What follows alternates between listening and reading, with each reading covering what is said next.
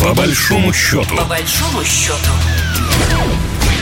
Здравствуйте, в студии Екатерина Шевцова, и вы слушаете программу «По большому счету». В нашей программе мы разбираем самые интересные экономические темы, которые касаются России и Беларуси, нашего союзного государства. Сейсморазведчики Беларусь нефти планируют в 2023 году выполнить исторический максимум работ, сообщает агентство Белта. Сейсморазведчики планируют выполнить объемы на площади 610 квадратных метров. Это рекордный за всю историю предприятия объем. Сегодня э, специалисты Беларусь нефти перешли на новый этап сейсморазведки на Осташкове Петровической площади.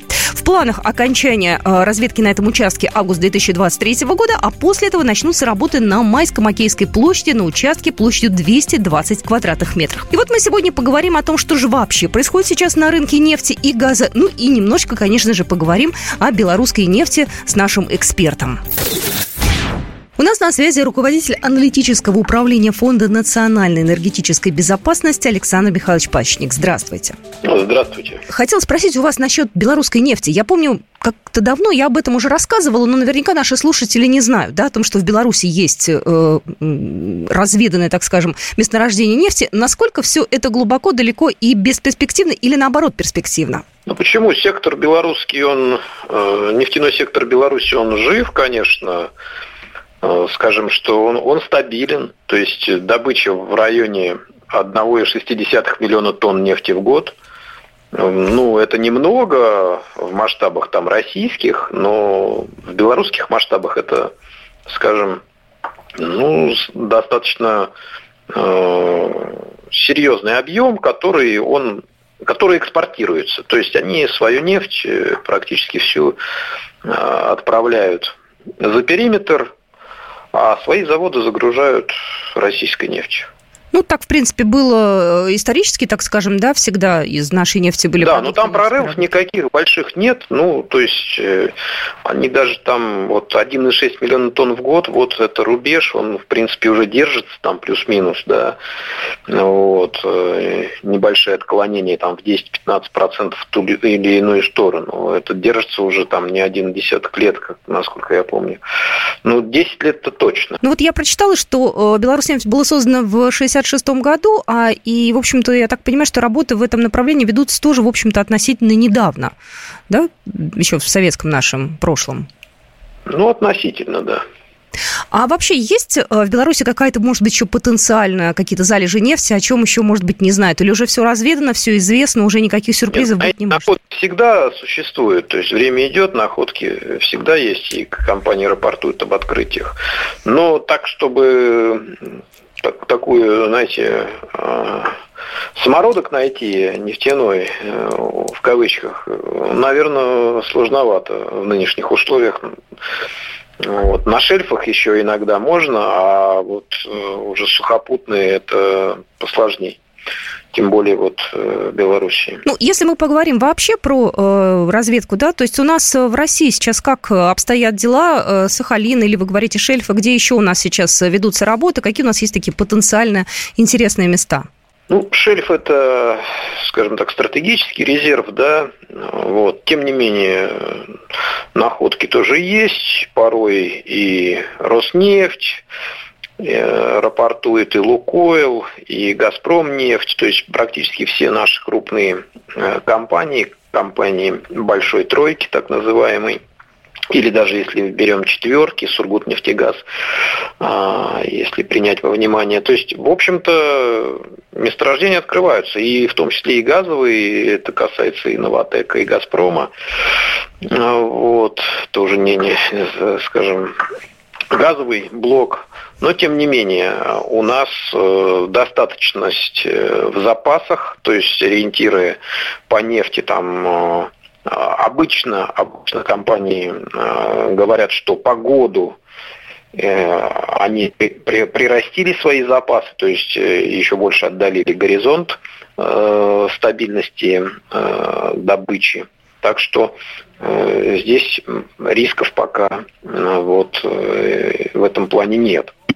То есть обеспеченность там на 10-15 лет это как минимум по нефти, по газу там более дальний горизонт, там и 30, и 50 лет называются такие цифры. Ну, то есть у нас более-менее здесь все благополучно. А, э, кстати, знаете, не могу не задать вопрос, наткнулся тут в новостях, что, значит, Турция нашла в Черном море какой-то, значит, залежик газа. Это вообще что такое? Потому что народ начал по этому поводу, конечно, уже иронизировать. Ну, турки, они с периодичностью, да, Эрдоган с периодичностью с периодичностью, э, скажем, раз в два месяца объявляет, что нашли либо газовое, либо нефтяное месторождение в Черном море с определенными запасами. мне кажется, что это все в одной там локации, грубо, да, там условно Черное море не такое огромное, это не океан там, вот, и акватория турецкая, она тоже ограни, ограничена, да, сами понимаете. И э, мне кажется, что там есть перспективные блоки,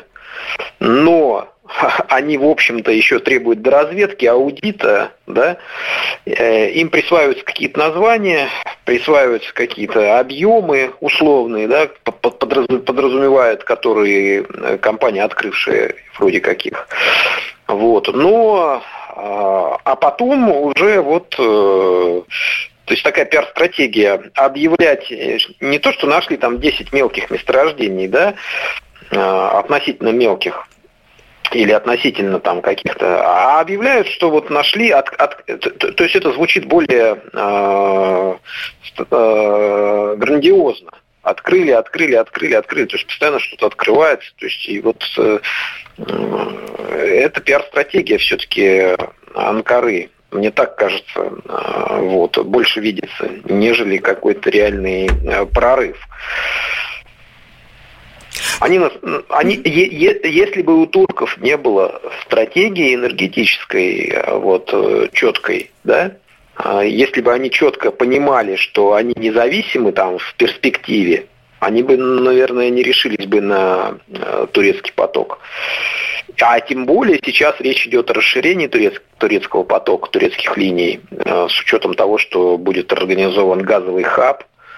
Вот. Так что в целом ситуация вот э, так выглядит. Турция все-таки, я сомневаюсь в том, что она сможет стать э, автономной в энергетическом смысле. Да, какие-то объемы они добывать, может быть, и будут, но а, это не решает их э, энергетической безопасности вот, э, без поставок российского газа того же и прочих поставщиков. Ну, у нас в союзном государстве с энергетической безопасностью все э, хорошо, и тут, в общем-то, волноваться не о чем. А каким-то образом, как вы думаете, э, отразится на нас, не отразится э, те игры с ценами на нефть, э, которые затеяли европейские страны, и вот это все, о чем мы уже говорили вот в конце 2022 года много, э, это как-то реально на нас э, действительно отразится? Вы знаете, цены на нефть, а, о потолке ценовом нефтяном и газовом, да, рассуждал не так давно на брифинге наш президент. Он сказал, что меры по, по нефтяному потолку будут предупредительного характера, да, потому что в принципе потолок, он соответствует нынешней конъюнктуре. То есть сейчас э, мы в принципе, и продаем нефть примерно по 60 долларов за баррель, там, с учетом скидок, дисконтов и так далее, а, своим а, дружественным партнерам.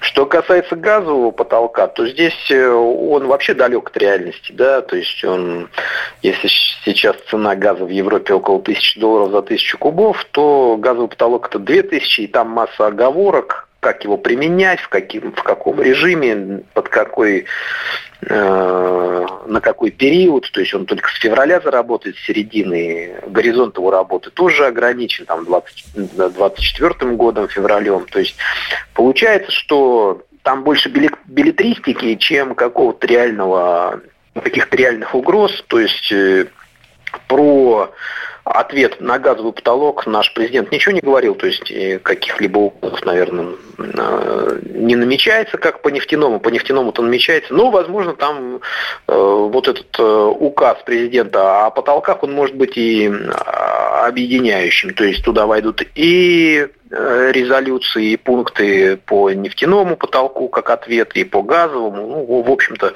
всему пулу недружественных, недружественных стран. Вот, как мы э, видим ситуацию и как мы будем дальше с ними рабо- работать и, и чем мы будем отвечать. Спешки как таковой нет, нужно найти компромисс, то есть не перегнуть, то есть экономическая реальность должна вот все-таки с принципиальностью как-то быть согласована с нашей.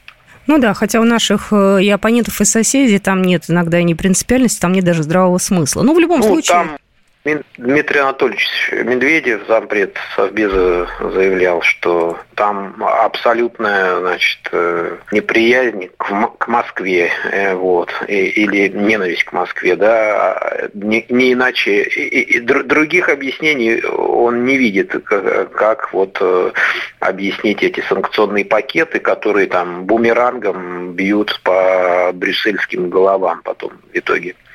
Спасибо огромное, что разъяснили нам, что были у нас в эфире сегодня. Спасибо. Александр Пасечник был только что с нами в эфире, руководитель аналитического управления Фонда национальной энергетической безопасности. И это была программа «По большому счету». С вами была Екатерина Шевцова. До свидания. Программа произведена по заказу телерадиовещательной организации Союзного государства. По большому счету. По большому счету.